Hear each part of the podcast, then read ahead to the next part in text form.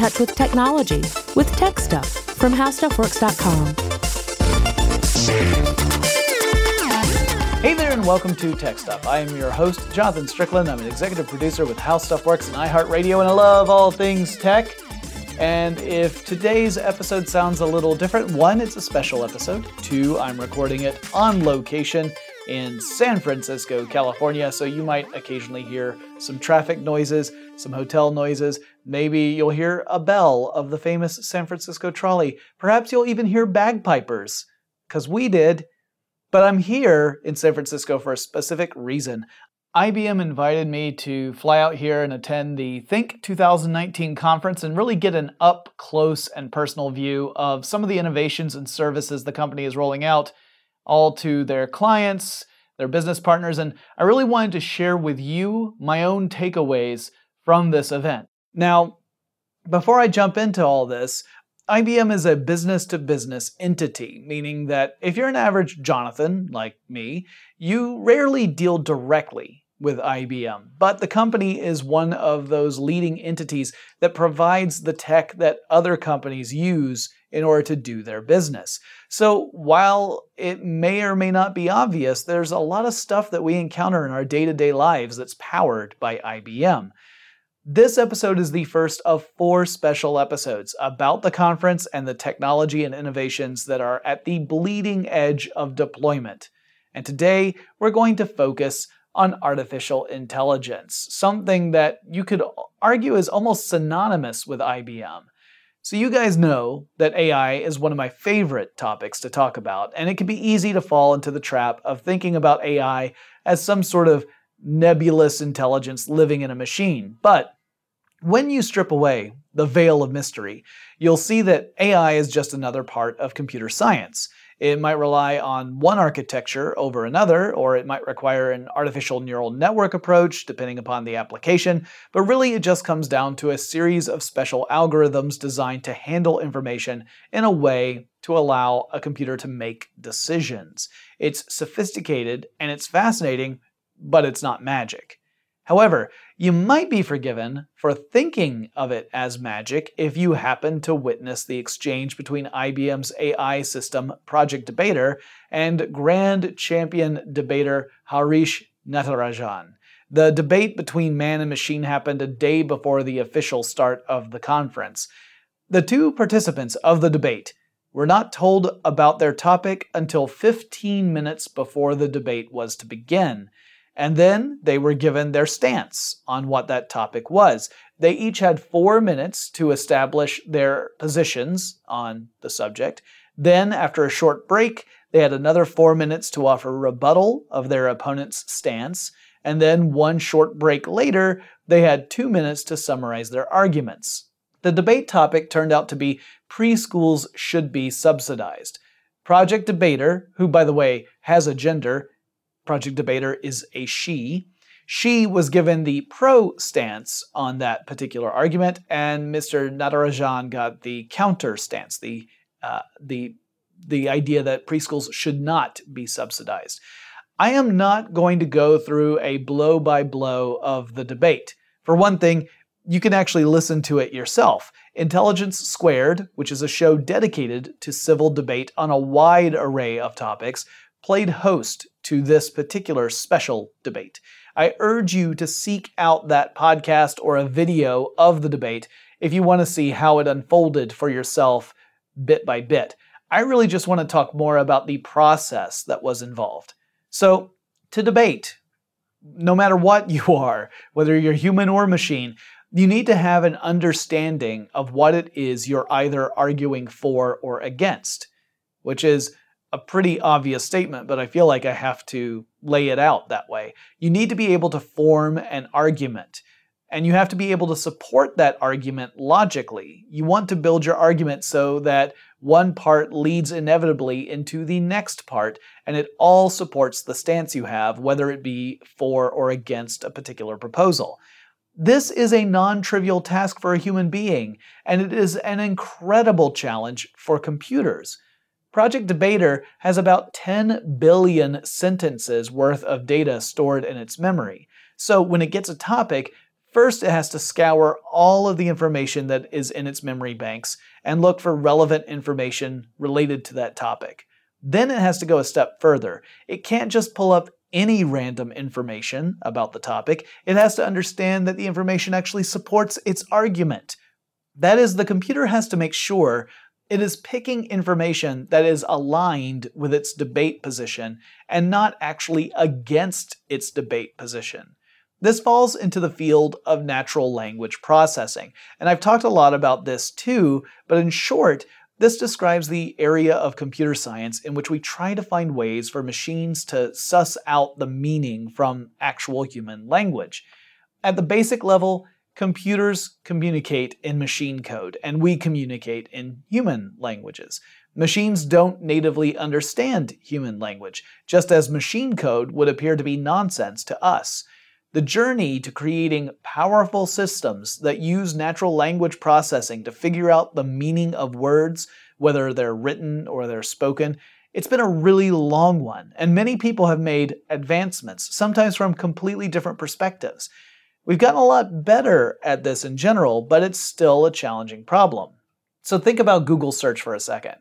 When you search for a topic, you, you type your search terms into Google and then you look at the results, you typically get a pretty wide variety of responses. Some of them are going to be more relevant than others. You might even get a few that aren't relevant at all. Google's algorithms attempt to guess at which responses will be the most relevant based on your search, and sometimes on some supplemental information like your search history.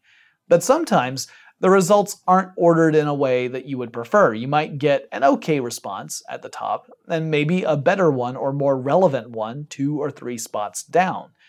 Typically, it ends up being on the first page, but sometimes it can even be buried lower down in the search results. Project Debater can't just do a simple search and return on key terms, or else it might end up spouting out gibberish. It could string together two or three sentences that contradict each other. That wouldn't do anyone any good. And that leads me to another point. It's not just good enough to grab relevant information that aligns with the argument stance. That's necessary, but it's not enough. Those statements have to be ordered properly. You have to build support for your stance. You have to have this logical progression. A good argument needs that from the opening to the closing. So you need to make sure there's a flow of information. Otherwise, all you'll get is a series of relevant points, but they're in no particular order, and you have no transitions from point to point. It would be jarring and it would be ineffective. Project Debater could also support arguments with evidence, which is kind of cool. Throughout the debate, we heard the system cite various studies and quote experts in the field to provide support for her stance. This was pretty compelling stuff. And this is where Project Debater could be incredibly helpful for people who want to argue for or against, well, anything really. It's the one area I would say that Project Debater had an enormous advantage over the human champion. Harish Natarajan understands how to create a logical, persuasive argument and how to find weaknesses in the arguments of opponents but he can't research a library's worth of information in 15 minutes in preparation for a debate, but Project Debater can. However, I wouldn't feel too badly for Harish. He held the advantage in lots of other ways. For example, during the debate, he brought up a criticism of Project Debater's argument, pointing out that one of her conclusions was based without first establishing the evidence needed to support it.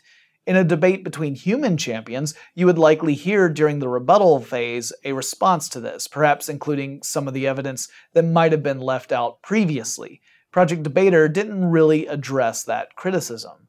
We also found out at the end of the debate that typically the intelligence squared format would include another round. The moderator would hold a round in which he would ask critical questions of each of the participants in order to test their arguments and their logic. This is done in the normal debates on intelligence squared, so if you listen to other examples, you would hear that round. But Project Debater, while it's really impressive, isn't quite up to the task of handling that sort of response just yet. And since this was really a showcase for the technology, that round was not included in this debate. I was really impressed by Project Debater, and as Harish pointed out after the exchange, the technology has the potential to really help people get a deeper understanding of complex topics. They could use it to help them support their arguments on any given stance. Or, and this is something I think is equally as important, they could use Project Debater to produce counter arguments to their own stances.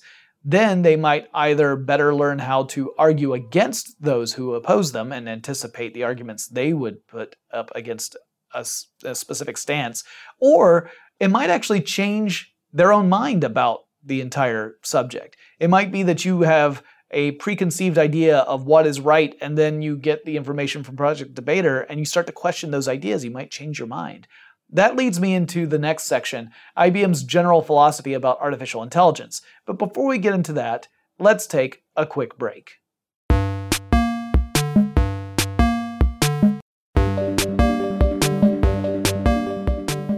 Common thread that was once in science fiction and now tends to be in today's headlines is the impact that automation and artificial intelligence will have on the workforce. On the most pessimistic side, there's a fear that these technologies are going to eliminate millions of jobs and that we'll be plunged into an economic crisis, perhaps requiring an entire overhaul of how we think about work and money. And there will, no doubt, be jobs that will become either completely automated or automated to the point that fewer humans will be needed to carry out that same amount of work over time. So there's definitely some validity to that fear, but many entities, IBM among them, say that we're probably not going to see anything quite so dramatic as a job apocalypse. Instead, IBM's vision is one in which artificial intelligence acts sort of like a super smart, super efficient assistant to aid us in our jobs. The tedious or difficult parts of jobs that humans find troubling could be handled by artificial intelligence, whereas the parts of jobs that are easy for humans but not so easy for machines would still need a person taking that position and fulfilling those parts of the job duties. And artificial intelligence will necessitate new positions in order to oversee the systems and to maintain them and grow them over time as businesses themselves grow. I had the opportunity to sit down with Rob Thomas, who is general manager of IBM Data and AI, to talk about this. Now, we're sitting in a lounge in the W Hotel in San Francisco for this interview, so if you hear some ambient noise, that's just the sound of business people being businessy in the background. I'm sitting here with Rob Thomas, General Manager of IBM Data and AI, and today we heard the announcement of Watson Anywhere, and I have to ask you, what does that mean? Jonathan, it's an exciting day for us let's start with basics. Okay. I like to say there's no AI without IA, mm-hmm. meaning information architecture.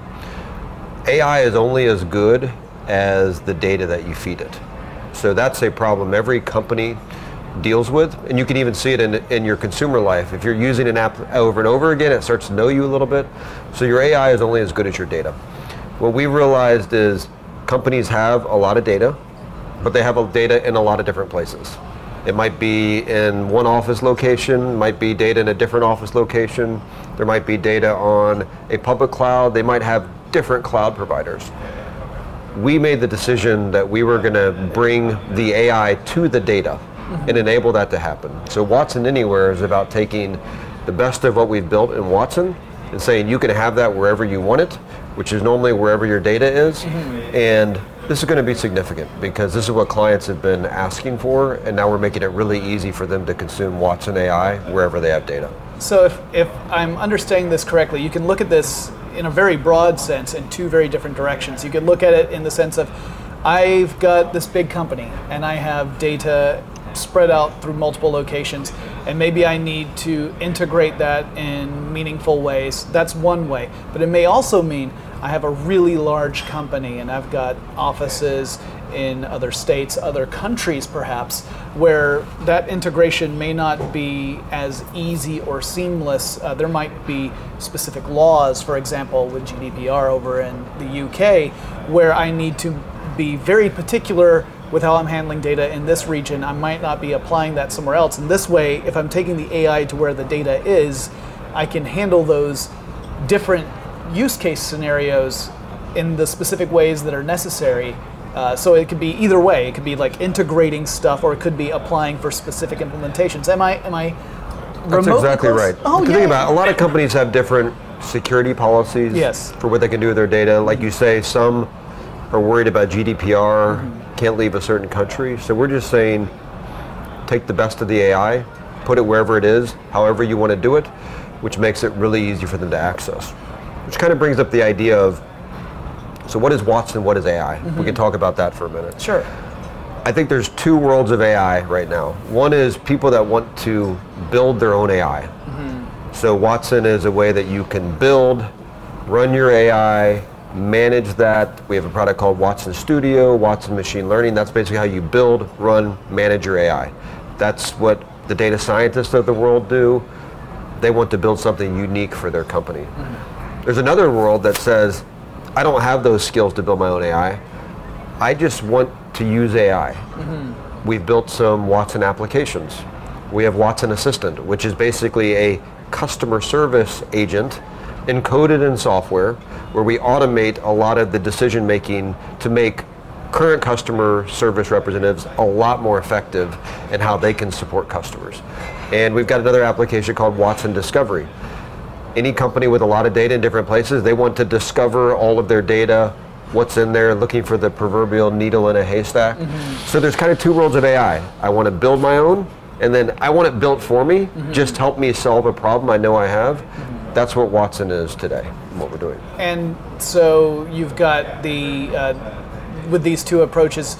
I also like the idea, and it's you sort of alluded to it that this AI is really all about augmenting us, uh, not not that you're replacing any sort of human element, but that you're augmenting what we're already doing, making us more effective, more efficient, being able to find more meaning in that data. Uh, one of the stories we hear all the time is about just this concept of big data, the, this massive amount of information that we're constantly uh, uh, have at our fingertips, but it's so big of a problem that it's hard to tackle. This is another approach to doing that in a meaningful way, where you're actually able to uh, to create action plans based on all this information you have. Say, well, we've got all this info. What do we do with it? Uh, to me, that's a fascinating part of this as well, because obviously one of the boogeymen in tech is this concept of, of AI. It's usually a, a misunderstanding of what AI is. And IBM's approach has been no, this is really about enhancement, Right. not about replacement. I like to say AI is not going to replace managers, but managers that use AI are going to replace managers that don't. Oh, I like and this. And it actually it's a way of it gives you a superpower mm-hmm. if you're willing to use it. give you an example. Royal Bank of Scotland, big retail commercial bank, they're trying to serve all of their retail banking customers. They're using Watson Assistant for customer service. They're getting 50% faster answers. It's still going through their agents, mm-hmm. but their agents are using a Watson Assistant to say, do I understand that question, what they're really looking for? So they're getting faster answers, they're getting better answers, you get more satisfied clients. So that's why I go back to what I said managers that use AI have superpowers. And so I encourage everybody to be open to that because it makes you more effective. It means you have to do less of the boring work. We all have boring work we have to do. Sure. You can automate a lot of the boring work. So I think it actually makes jobs a lot more interesting, which is exciting. And as uh, an average user, an average person, it the one of the results is that you get you just get better results when you're using these different services that are incorporating the AI because you're getting the right answer, you're getting the right answer faster. Uh, you don't have to worry about as much follow up. So it takes a lot of the frustration out of those interactions between customer and say, uh, uh, you know, a customer representative. Uh, I think I've been on both sides of that. I've been on the side as the customer who's frustrated, trying very hard not to let my frustration spill out with my interaction with Right. a representative. And I've I've married to a woman who was a customer representative who would come home and I would I would hold her for an hour because she had been yelled at for eight hours straight.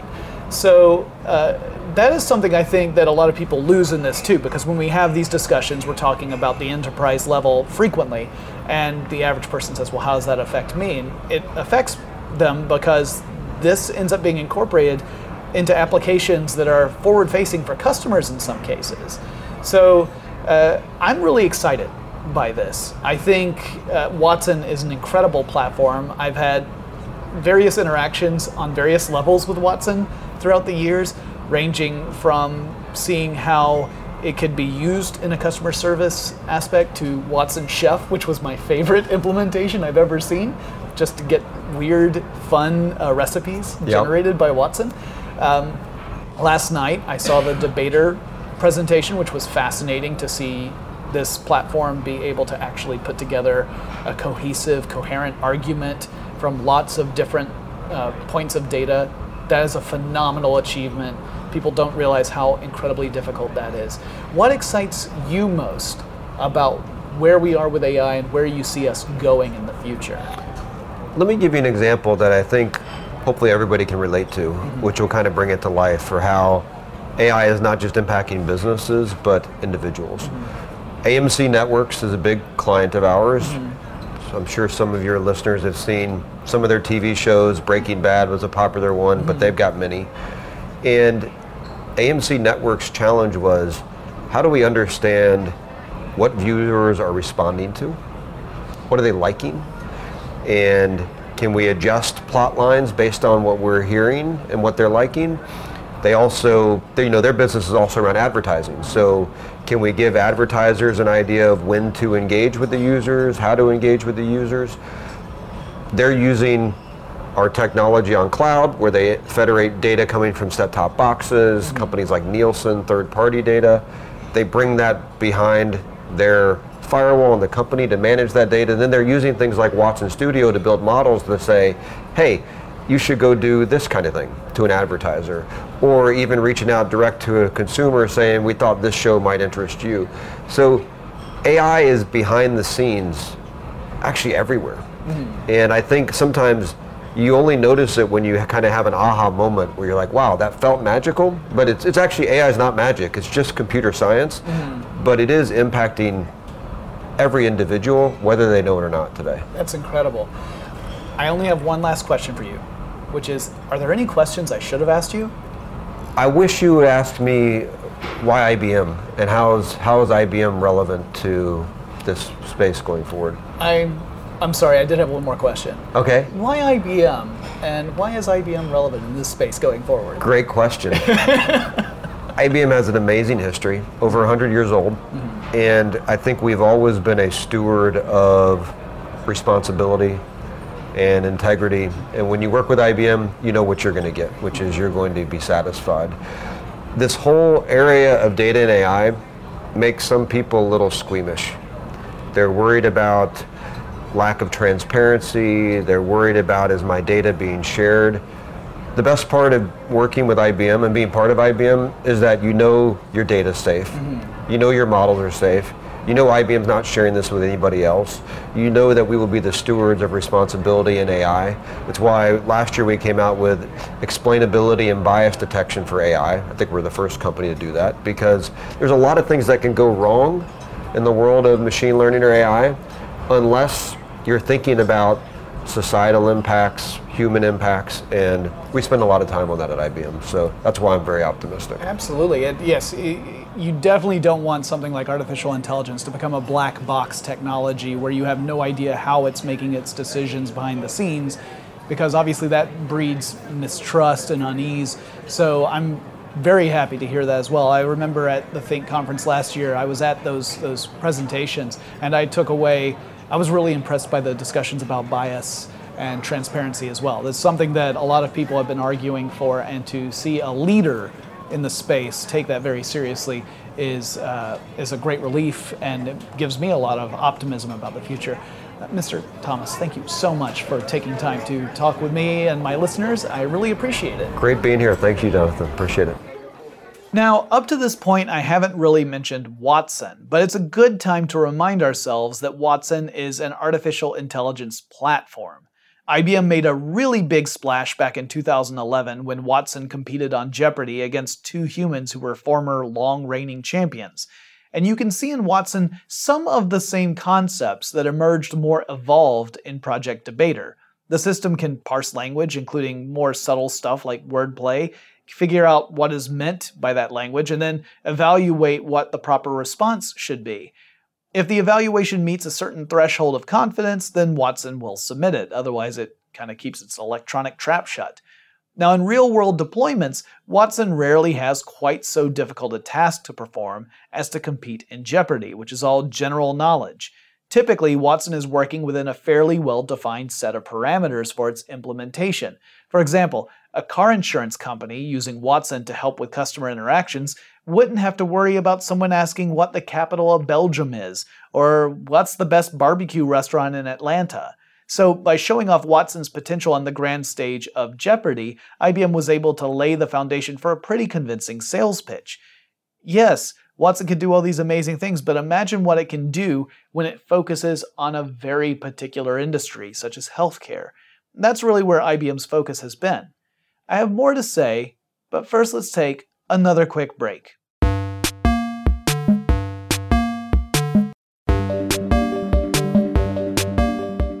Another interesting thing that Mr. Thomas brought up was the idea of taking artificial intelligence to the data as opposed to the other way around.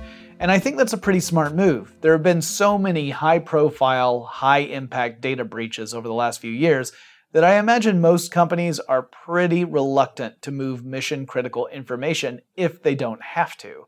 The potential for something to go wrong, for some bad actor to find a vulnerability and exploit it and thus get access to private information, or perhaps worse, for the process itself to go wrong and to accidentally dump information into the public sphere without any need for outside interference, that's enough to make any company decline incorporating AI if it means porting data over to where the AI is.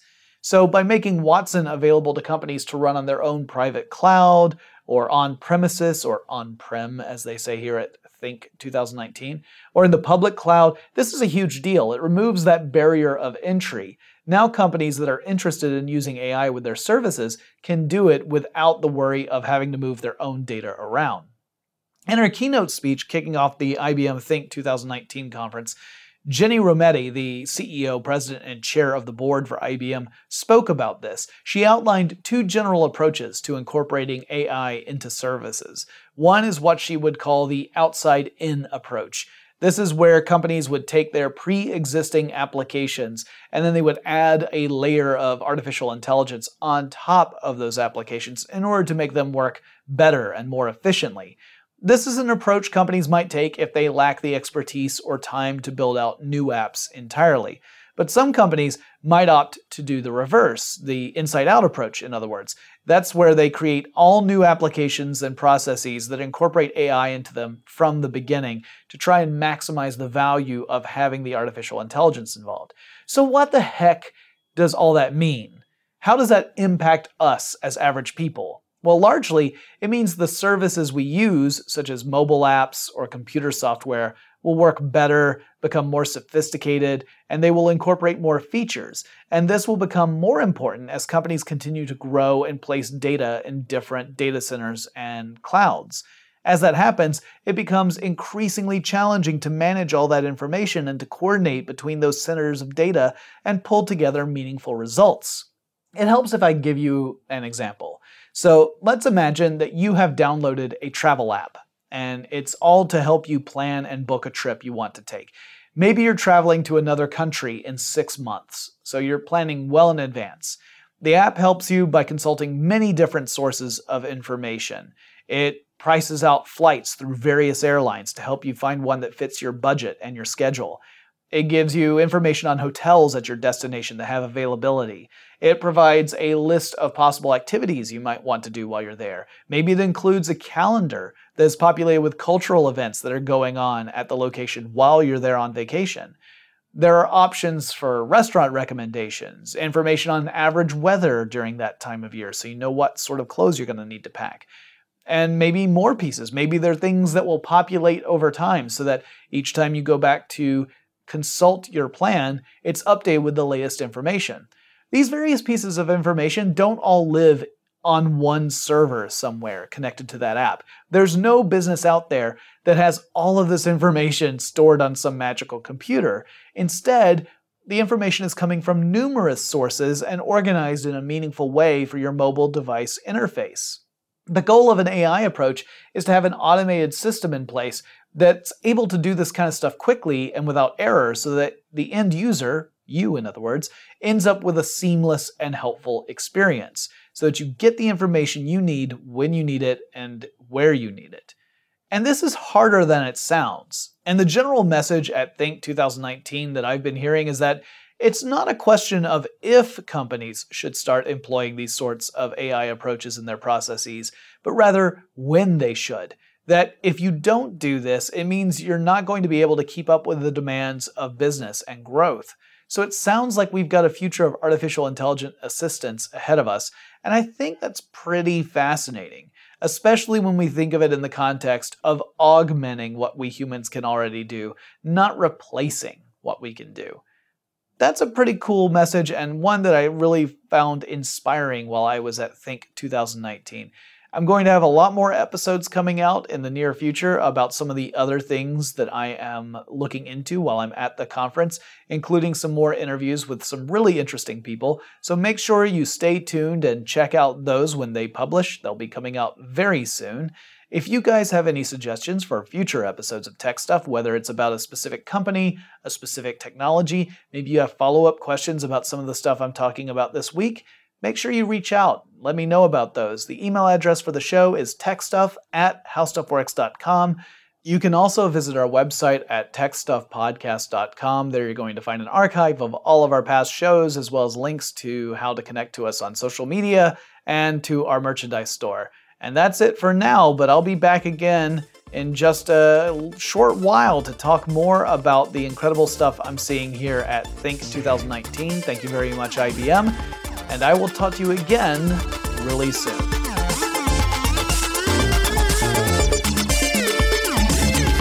For more on this and thousands of other topics, visit howstuffworks.com.